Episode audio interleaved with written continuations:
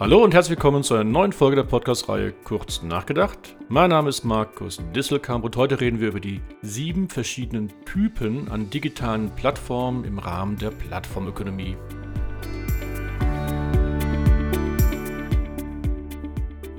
Während ich in der Vergangenheit schon einige Folgen gemacht habe über die vier verschiedenen Entwicklungsstufen von Plattformen, also den Generationen, aber auch über die Wettbewerbsvorteile, die ganz speziellen Wettbewerbsvorteile von Plattformen, so will ich mich heute mal auf, wirklich auf die Typologien von Plattformen konzentrieren, denn Plattformen, das fängt an schon bei irgendwelchen Social-Media-Kanälen bis hin zu IoT-Systemen und deswegen heute mal wirklich ganz explizit die Typologien der Plattform, der digitalen Plattformen.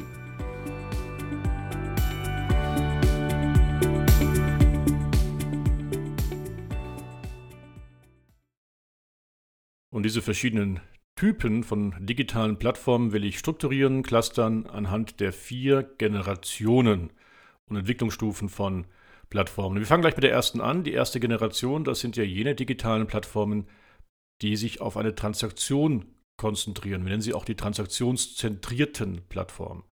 Und dazu gehören jetzt verschiedene Modelle, nämlich erstmal der Marktplatz. Den kennen wir alle mit Beispielen wie Lieferando, oder Auto 1, also wir kaufen ein Auto oder Airbnb. Da geht es um Transaktionen innerhalb einer Plattform. Wir werden nämlich gleich sehen, es gibt auch Transaktionen außerhalb einer Plattform. Und da sind die klassischen Erfolgsfaktoren wirklich der Mehrwert, den ich erstmal als Plattform biete. Das kann ein Convenience-Aspekt sein, das kann die Breite meines Sortiments sein. Ich habe auch schon darüber gesprochen, wichtig für diese Plattform ist die kritische Masse und dass auch man wirklich die Kunden auf diesen Plattformen hält, dass also die Abwanderungsquote, Englisch Churn Rate, da nicht so hoch ist.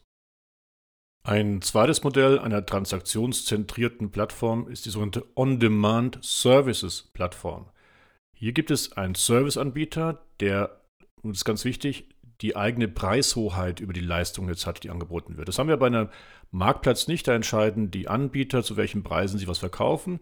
Bei On-Demand Services, da ist ein zentraler Unterschied. Hier gibt es einen Serviceanbieter und der entscheidet ganz klar, zu welchen Preisen es angeboten wird. Da gibt es Beispiele wie Uber, SoundCloud, PayPal, Minecraft, Zoom. Das sind also alles jetzt Anbieter von einer Service-Dienstleistung, die wiederum verschiedene Nutzer auf verschiedenen Kanälen nutzen können. Und hier geht es darum, End-to-End-Dienste zu integrieren und verfügbar zu machen.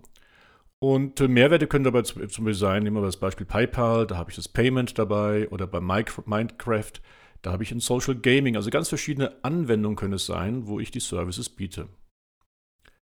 Die dritte, dritte Gruppe der transaktionszentrierten Plattformen, die nennen wir Classified or Directories, übersetzt quasi für äh, Verzeichnisse. Da findet jetzt die Transaktion außerhalb einer Plattform statt. Also da ist nicht die Plattform wie bei äh, Lieferando wirklich diejenigen, die das auch abrechnen, sondern es finden sich über das Verzeichnis Directory Personen, also Anbieter und Nachfrager, die kommen auch zusammen und können dann direktissimo miteinander eine Transaktion abwickeln. Also Beispiele sind da monster.de, wenn wir einen Job suchen, dann wird das ja nicht abgerechnet über die monster.de Seite, sondern das macht man dann direkt mit diesem Arbeitgeber zukünftig. Bei Scout24, Immobilien Scout24, wir finden eine Wohnung dank der Plattform, aber die Miete zahlen wir natürlich nicht an die Plattform, sondern direkt an den Vermieter. Ein anderes Beispiel ist MyHammer bei der Vermittlung von Handwerkern. Und das ist das Besondere. Die Classified Directories Plattformen, die verdienen nur die reine Vermittlungsgebühr. Der Produktumsatz, der findet woanders dann statt. Und es handelt sich auch gleichzeitig um die fragilste, schwächste Kundenbindung, weil der Kunde ist mal da, aber auch morgen vielleicht schon wieder weg.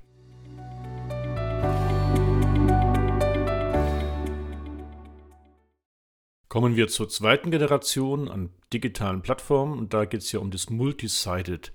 Also um den Effekt, dass Kunden auf beiden Seiten einer Plattform, auf allen Seiten sein können. Also der Anbieter ist genauso Kunde wie die Nachfrager Kunden sind. Und da habe ich in den früheren Folgen YouTube als Beispiel gegeben. Und bleiben wir beim YouTube.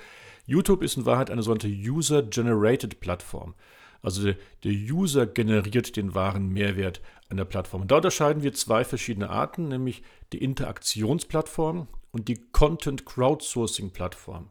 So, die Interaktionsplattform, da findet die Interaktion zwischen sich bekannten Anwendern statt. Also, wir kennen bei Facebook immer mit demjenigen, mit dem wir jetzt gerade kommunizieren. Auch bei WeChat oder WhatsApp oder bei Clubhouse. Wir wissen genau, mit wem wir gerade in eine Kommunikation steigen. Anders beim Content Crowdsourcing Plattform, da haben wir eine Transaktion zwischen anonymen Massen. Zum Beispiel bei TripAdvisor weiß ich ja gar nicht, wer da welchen Beitrag geschrieben hat, woher die Empfehlung kommt. Oder genauso bei Wikipedia. Bei diesen beiden Formen der User-Generated Plattform geht es wirklich dann darum, ganz schnell Netzwerkeffekte zu generieren. Also dass je mehr Anwender dort sind, umso attraktiver wird es für andere Anwender und das nicht nur auf der klassischen Anbieterseite von Content, sondern auch bei den Nachfragern oder eventuell sogar bei weiteren Kundenseiten wie den Sponsoren und Dienstleistern. Also Erfolgsfaktor ist bei User-Generated Plattform klar der Netzwerkeffekt, aber auch die Monetarisierung, nämlich wie kann ich jetzt mit diesen verschiedenen Kundenseiten Geld verdienen? Und hier nochmal das Beispiel von YouTube. Weder die Anbieter von Videos zahlen Geld, noch die Nachfrager, Klammer auf, außer es ist ein Premium-Kunden, Klammer zu. Aber vor allen Dingen sind es die Sponsoren, die Werbetreibenden, die hier Geld bezahlen. Deswegen die Monetarisierung ein weiterer Erfolgsfaktor für diese Multisided User-Generated Plattform.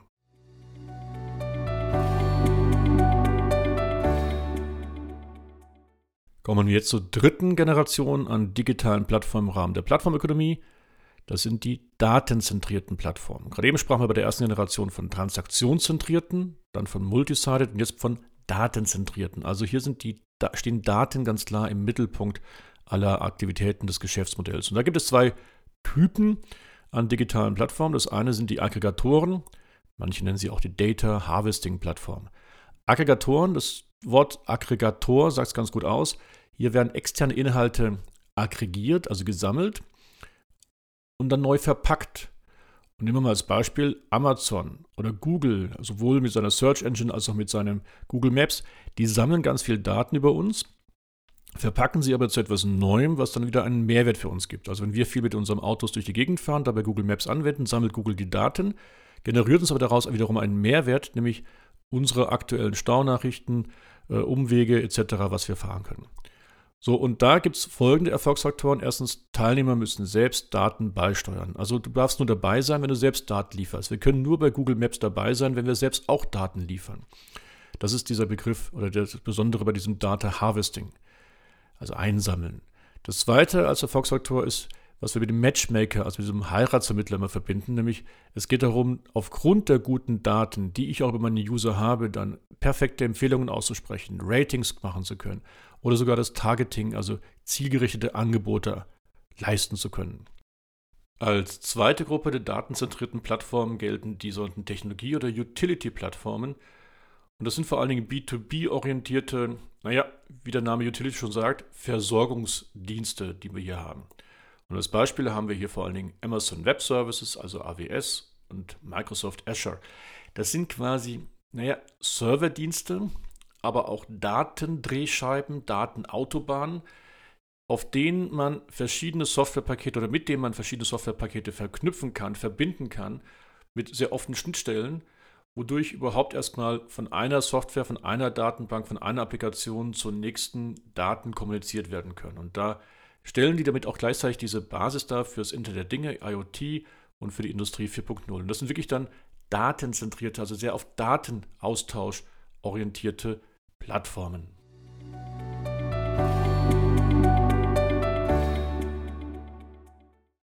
Kommen wir jetzt zur vierten Entwicklungsstufe von digitalen Plattformen im Rahmen der Plattformökonomie und da reden wir von Ökosystemen, also von Lebensgemeinschaften.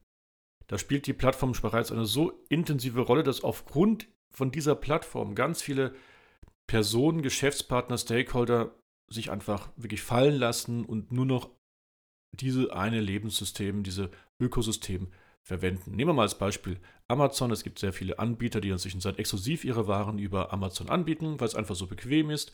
Umgekehrt gibt es genügend Kunden, die ständig nur die Amazon-App aufmachen, um sich über Produkte zu informieren und welche auch einzukaufen, weil es einfach wieder so bequem ist und das volle Sortiment angeboten wird. Aber es gibt nicht nur Ökosysteme, die aus den Bestand bereits genannten Plattformtypologien entstehen, sondern man kann auch ein Ökosystem direkt entwickeln und da will ich noch als weitere Plattformtypologie das, die Computing-Plattform ansprechen. Da geht es vor allen Dingen um Betriebssysteme. Schaut mal, was wir mit Android erlebt haben von Google oder mit Apples iOS. Da hat, haben diese Firmen ein Betriebssystem entwickelt, auf denen dann viele Firmen neue Entwicklungen, neue Innovationen generiert haben. Übrigens, deswegen nennen noch manche Leute diese Computing-Plattformen die Innovationsplattformen. Und naja, auf einmal sind ganz, also ich habe mal gelesen, alleine bei Google Android gibt es in Europa alleine über 300.000 Entwickler, das können Firmen, aber auch Einzelpersonen sein, die ständig für Google Anwendungen, also Apps entwickeln. Und je mehr Anwendungen natürlich da sind, umso mehr Kunden gibt es wieder, umso mehr Service-Provider gibt es wieder. Also entsteht wirklich ein wahres Ökosystem.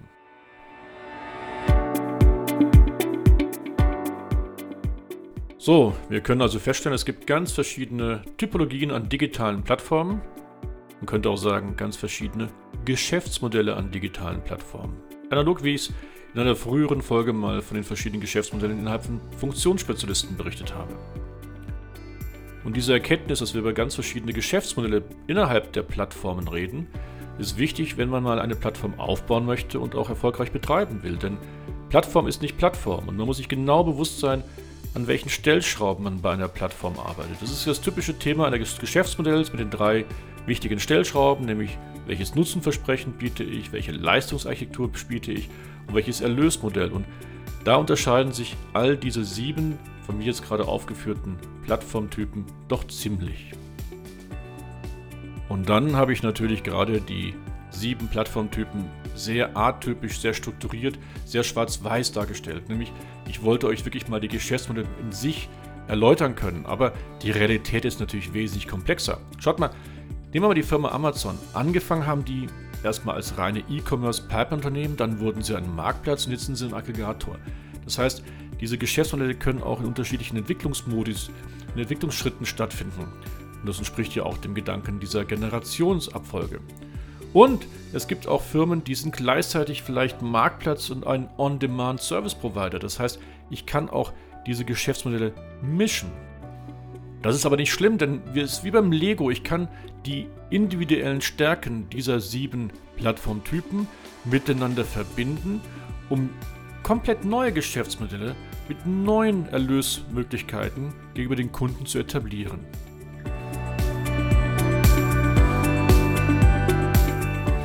Das war sie also, die Folge über die sieben verschiedenen Typen an digitalen Plattformen. Ich hoffe, ihr könnt wieder etwas für euch mitnehmen, ihr bekamt wieder Anstöße zum eigenen Nachdenken. Wenn ja, dann empfehlt mich bitte weiter. Lieben Gruß, euer Markus.